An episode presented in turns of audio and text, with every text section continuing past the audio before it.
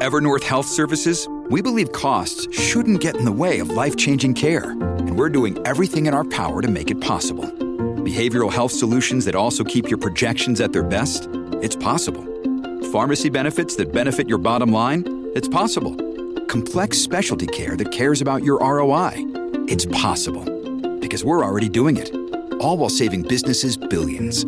That's Wonder made possible. Learn more at evernorth.com/wonder. Uh-huh, yeah. Well, not quite. I'll be talking about more than just the Benjamins. Welcome to FinTech Beat, where finance, technology, and policy come together. I'm your host, Chris Brummer, and the future of finance is now.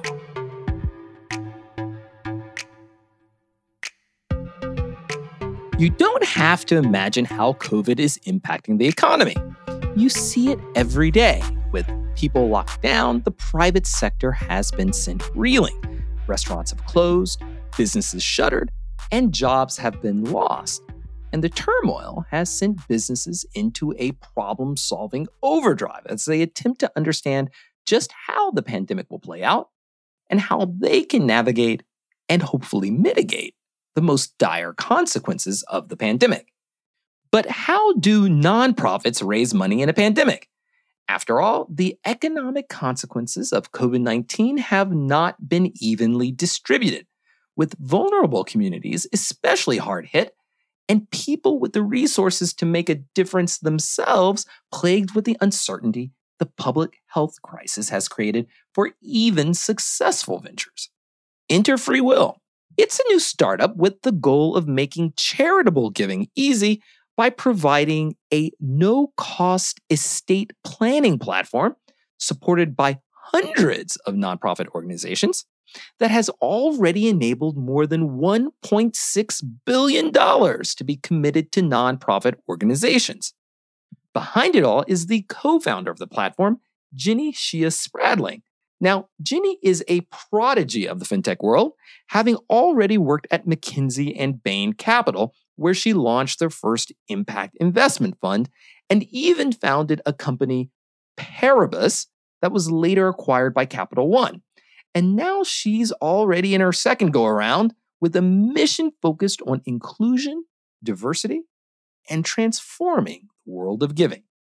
For this reason, it's a pleasure to have her on the show and to explore just what it means when technology truly enables a free will. Now here's a funky introduction of how nice I am.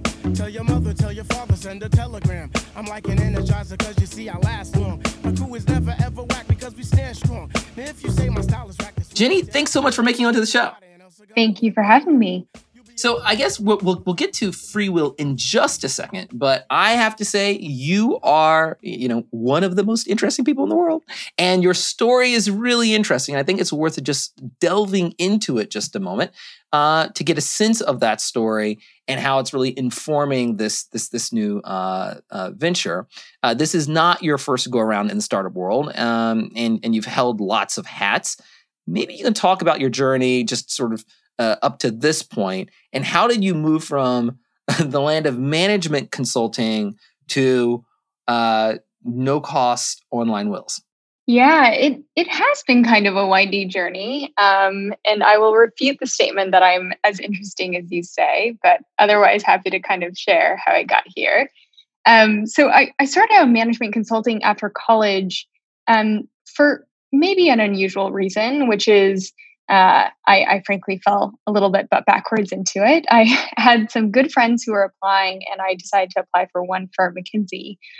And the reason why I ended up taking the offer was because I had uh, the impression that these people were really good at speaking, which sounds so silly. But as someone who grew up as a total math nerd, I did math competitions growing up, I was applied math in college. I was just like, wow, these people really make you listen. They have this gravitas, this confidence that I frankly did not have. I feel very comfortable with numbers and not that comfortable with words. And how powerful would it be to have this magic power of being able to speak and influence people so well? So that's actually the weird reason why I went to management consulting. And funnily enough, it has actually played out to be one of the most important skills um, as an entrepreneur because what you're trying to do all the time is just influence various people to kind of get on your team and, and buy into your mission. So um, after management consulting, or, or, actually during, I had uh, one of my friends from college approach me with this idea for Paribus, and um, he Eric Glyman is is brilliant. So now on to his second fintech venture as well. And uh, when we initially joined forces, you know, I thought this was kind of a fun thing to do, but otherwise totally outside the realm of possibility that we could be successful with it. So why don't you walk us through that then? So you go to McKinsey, pretty standard story, and while you're there, you then decide to start a company, Paribus. Um, maybe you can take a second and just explain what Paribus does. Paribus is a company that automates price protection claims. That is just a big word to say when you go to the Gap and you buy a pair of pants and then the pants go on discount for 20% the day after and you're so mad because you just paid full price for these pants that that most of these retailers and companies actually have a policy that say we'll just refund you the difference. So a lot of people weren't aware that these policies existed especially back in like 2013 when prices were fluctuating all the time because companies were just waking up to the magic of using data to change prices uh, depending on on the person the day and so what the app did is you would sign up and then you would sit there and it would just generate you free money so we were literally selling money, like free money. So you would sign up for the app, it would plug into your email e receipts, and then it would track prices over time. And if the price of something you bought dropped, it would automatically, using AI, apply for the refund for you, and you would just get money back in your bank account. So it was a really simple idea. And the thing that drew me to it was hey, you kind of have this unfair thing where these big companies are using big data to price discriminate and basically optimize how much people are paying. What about the consumer? You know who who's using big data for the consumer? So that's the idea that really captured us. That's that's that's really interesting. So you know you come up with this idea sort of already sort of fighting for the little guy by sort of turning certain kinds of concepts of of um, uh, big data on its head and and and then you just you just kind of decide to to leave that that that that company? I mean, what what, what really was was the driver, um, and and and then how did you sort of meander from the success for Paribus into uh, FreeWill? It was a hard decision, but frankly, the reason why I left was because of imposter syndrome. You know, um, I, I, think it's a big word to just say uh, it was scary being 23, 24 years old and saying, okay, I, I was so privileged to have a fancy education, to have a great job behind me, and a job offer for Bain Capital, which is this private equity job that would pay me more than my entire fi- family combined, right? Like, this is a crazy opportunity by any means. My parents immigrated from China. Like, this was their dream for me.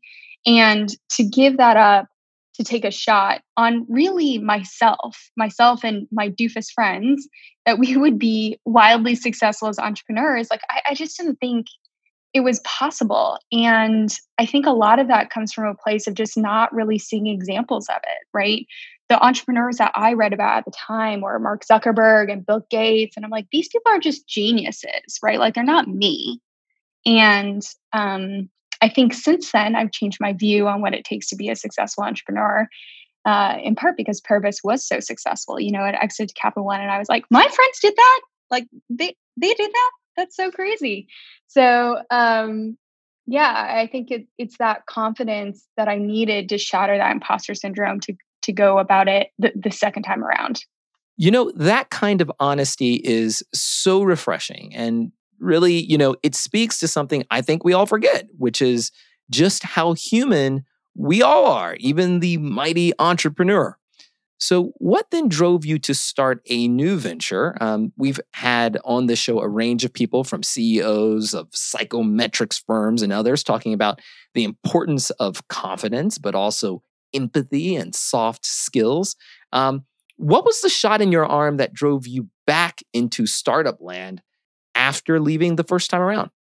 There were a few things, and they all happened when I was at Bain Capital. So, um, rewind now, we're a year into Paribus, and I tell my co-founders, like, look, guys, I just I don't think I can do this, right? Like, I need to take this job. It's, you know, pressure from my parents, pressure from myself. I, I just I need to do it. So I go to Bain Capital and work there in private equity. Um, help them with their very first impact investing fund, which is now, I think, one of the biggest, maybe the biggest in North America. And through that experience, I learn a couple things. And some of them are about myself, and some of them are kind of more about who can be an entrepreneur. The first one is the difference when I work on something that I really care about and something that I am trying to care about is totally different. And so when people are saying, you know, find your passion, I was like, I don't know what that means. What is passion? But what I learned is, hey, if if I'm working on the impact investing fund versus the private equity fund, my level of care and detail orientation and the hours I'm willing to put in and the creativity that I bring to the problems is just so much more when it's something mission oriented. So that's something that I learned about myself that I just need to work on something that I I believe will change um, people's lives or the environment in, in order to you know really be my best self. Um, the second thing is, while I was at Bain Capital, is when Paribus had their exit, and, and that was a moment when I was like, "Wow, normal people like me um, can really make this happen, right? Like, you don't have to be the person who was selling lemonade since you were six years old or dropped out of college in order to be a great entrepreneur, right? There, are, there are people of all different backgrounds and strengths who can be great. So I think that was really important for me too. And then the last thing was I just had these great mentors at Bain Capital who looked me in the eye and they were like, look, Jenny, you can do this job successfully if you wanted to. But when I see you talk about Paribus, your eyes light up, right? You are so excited to talk about every little piece of it. And when you talk about debt on a company, your eyes just like glaze over. You could not care less about this topic. And um, I want you to know that no matter what path you choose, you're going to be fine. Like from a financial standpoint, from a safety standpoint. And frankly, at that point, again, I think part of this is my background, immigrant parents, all that sort of thing. I just needed someone I really respected to tell me that. You know, it, it, it's fascinating and important. Uh, you know how important role models are. Um, and and you know when you look at the fintech space, and we've talked about it as well. You know, if, if you don't necessarily look like everybody else, sometimes it can be a little bit more more daunting, um, especially if you're trying to jump into creating an entirely new business. And I think I'll, I'll circle back around to that point in, in, in, just a second, but I do want to move to to, to free will uh, because I think it's an interesting comparison um, of, of, of two different companies and, and sort of your unique uh, space that that you're occupying now. So tell me a little bit about, about free will and, and how you sort of stumbled across this idea. I mean, obviously, if you're you're into impact investment investing, um, social enterprises clearly are the things that make you get up in in in the morning. Um, how how did you stumble on to this idea of of free will, and and how did you uh, begin to put a team together uh, uh, to to to to build on this idea that that you eventually did come across? Free will helps people write free online wills and estate plans, exactly as it sounds. And we make it really easy for people to leave money in those wills to charity. Um, and it's kind of a funny idea. One of our investors, who um, I love and respect, Amias Gerety, says we basically took two really bad spaces to build companies, which is trying to build technology for charity those oftentimes fail and and trying to do legal tech and mash them together and somehow came up with this company that that works really well um, which i always laugh at so the the reason why it is so interesting is because if we take a step back and look at what's happening with demographics in the US, you have 70 trillion dollars that is going to be left by baby boomers to future generations. And that's going to happen in the next couple decades, regardless of what happens to the economy, regardless of what happens internationally. It is just a demographic transition that's going to happen. And it could be a really big opportunity for philanthropy. That is the insight that kind of my co founder and I came to. But the problem is that people hate doing their estate planning.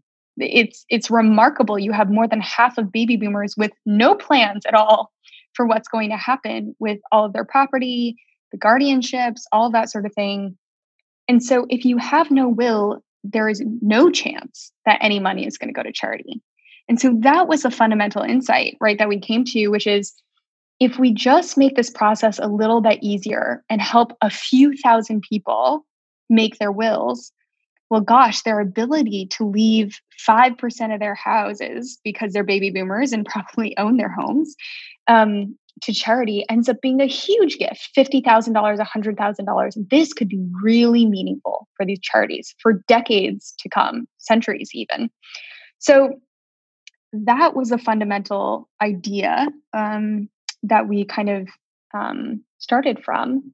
And then the the moment I think when we thought, wow, this might really work, is we put together this like really bad website in Squarespace and we put a Typeform in it. And uh, it was like basic will form kind of fill in the blank, just like you might order at an Office Max. Like if you go to the back corner, they have do yourself will forms.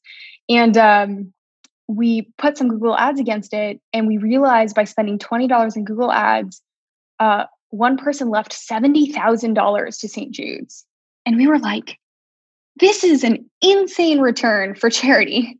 Like if, if nonprofits aren't doing this, they're they're missing something. And so I think it was that bringing together technology and the very basics of what we've learned about human behavior and how the smallest frictions can prevent someone from doing something that's really good for themselves and combining that kind of behavioral economics with this space, which frankly, not much capital has gone into and, and not many technologists have, have really tried to change, which is this philanthropic nonprofit space. You know, when you saw those results, you know, it, did you get a sense that it was more because it was, you know, that the platform was was free, or do you think that it's really just a friction uh, issue and, and, and it was just easy, so people did it? It's definitely a combination of all the above. So we ran another experiment. The experiment was we're now going to charge $20 for this will. So just to put that into perspective, like if you're going to see a lawyer, it's going to cost a, a few hundred dollars at minimum, probably a couple thousand if you have more complex estate to do your will. So we're like $20 really shouldn't matter to people in this great grand scheme of things. However, when we ran that experiment, 95% of people dropped off versus when it was free. So the difference between free and a dollar or free and $20 when we're talking about a state that's worth 500,000 or like a million dollars shouldn't matter, but that psychological friction does really matter. So that that was really interesting. That is really interesting. And and, and then I guess the, the last sort of point here, you know, you're talking about the fact that there hadn't been very much money kind of put into the space. I mean, it is from a technology standpoint, was there anything that was particularly difficult um, or, or is it really just the ingenuity of the idea and finding a way to connect stakeholders in a, in, in an efficient way in an efficient platform that was the major the major hurdle? I really think a lot of it was the latter. Um, and I think if we look at you know some of these really challenging spaces like fintech, how do we get to financial inclusion, healthcare, IT, how do we get people to do preventative medicine? Like a lot of the great innovations are not going to come from breaking technology. It's going to come from how do we socially nudge people to do the thing that's good for them by reducing these frictions. And, and all of those practices have been invented um, in large part, thank you, marketing and advertising. And they just need to be pulled into these spaces to, to solve the really hard problems that really impact people's lives. What do you think has been the major difference, you know, uh, the second time around with free will as compared to Paribus? Like, w- what do you see have been the major differences in terms of raising money and the success of the firm, and, and also just just you as a, as as a person? I mean, how have you approached it differently, and, and how are you experiencing um, this the second venture differently? I think the biggest difference between the first and second time around is uh, having people around who I can go to to ask all of the stupid questions with entrepreneurship. The fact of the matter is, no matter how much you know going in, 95% of the path is learning new stuff. Like it doesn't matter how many times you've been a serial entrepreneur, you're going to have to run a bunch of experiments and learn your space and your customer basically from scratch. And so I think the real asset that you have the second and third time around are people around you, whether they're potential investors or advisors or other entrepreneurs, especially who you can go to to ask all of these dumb questions and also vet your experiments and hypotheses against you know you are a rarity both as a as a you know woman founder and as a minority founder. How has this impacted your your business? I mean certainly we we got a sense of that when you're talking about the the imposter syndrome but in terms from an operational standpoint what has it meant to you? Yeah i think the biggest thing is i am lucky to get the best talent and um, I genuinely believe that this is something that if you invest in diversity early as a startup, you will get that access. And if you decide it's not important enough early and you're going to do it late, it's going to be a catch up game for the rest of your journey. So I'm a huge advocate for people thinking about kind of diversity in their founding members, in their early employees. Um, and and for us we're now you know 50% female execs 50% female engineers more than half our promotions have gone to women and all of that momentum builds on itself. How does that happen? I mean, I mean seriously you know when you hear particularly in silicon valley right the the the kinds of you know, all, you know, everything from explanations to excuses about how diverse their teams are, particularly on the technology end of things and you have been spectacularly successful not just in, in, terms of your your business but in terms of the people behind your business. You know why do you think you've been able to achieve those kinds of results in terms of your your human talent that um, others haven't been able to achieve? Frankly brute force um, I wish I had a better answer to this, but for us, it was literally just putting in the hours early. So when we were, you know, five or six people, I was doing all the engineering hiring and I would interview 50 engineers per person that we hired. And that is just a crazy ratio. If you talk to entrepreneurs, it is very time consuming to source and go through the interview process and do all the reference calls and stuff. But that's what we needed to do to get to these goals early.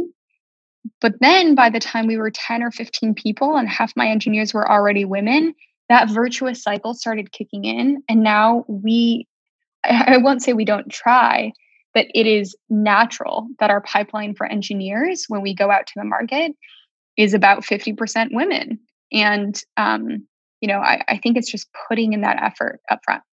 Yeah, you know, I I I had heard you know when you had said that that a lot of times you know candidates aren't you know know what they're getting you know when when they're choosing to to to work somewhere. And if you're known to be a place that you know welcomes diversity um, that that gives you an advantage. Um, and, and and and I would assume that being a minority woman in that field at least helps to dispel some doubt that some other uh, minorities, men or women, may may have about whether you know what kind of climate there there there there may be. Um, do, do, you think that it, that human capital that you have um, it, does it spell itself out? Does it does it lend to any particular kinds of results, uh, better results? Uh, uh, in terms of your operations, given sort of what free will does? Yeah, I mean, I think there's plenty of research that points to diverse teams are better at solving complex problems. Um, but I, I think the practical manifestation of this is really constructive conversations where you have a lot of different ideas coming to the table and conversations that um, are are frankly efficient because people are making and taking space in a way that is fair and, and surfaces his best ideas. So, um, you know, the, the research kind of points to it, but we've seen it firsthand at FreeWill. You know, one of the reasons wh- why I find you, uh, frankly, so interesting is that that you really do have uh, a very interesting, introspective self awareness, if one will, right? And and you know, self awareness is not something that you normally associate with Silicon Valley, especially sort of emotional self awareness. Uh, was this, you know, something that you felt that you just sort of matured into, or do you think that being an entrepreneur, being a successful entrepreneur, dedicated to the kinds of things that you're dedicated to, it was just it's it's a prerequisite to being able to achieve results? You know, I think self awareness is closely tied to a sense of humility. And humility is a double edged sword, right? I think one of the reasons why you don't see it in Silicon Valley is that you kind of have to be crazy to think that you're going to succeed in most of these areas. But the benefit of having it on your team is that you are less likely to be wrong and make those bets that are stupid and not have your team be able to speak up and, and tell you you're wrong. And it's funny that you bring up self awareness because it's actually something we interview for in every single person because we think that it ultimately makes a team that will make better decisions going forward. So um, I'm humbled that you mentioned it, but it is really important to us at FreeWill. Thanks, Jenny, so much for joining the show. And really, uh, your journey is as interesting as your company. And I wish you the best of luck.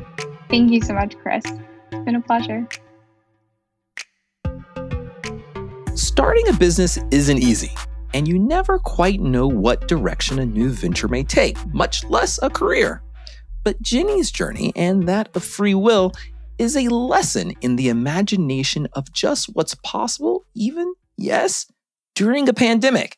The question, of course, is how generalizable is FreeWill success, especially given the extent of economic dislocation impacting the well being of so many people in the United States and around the world.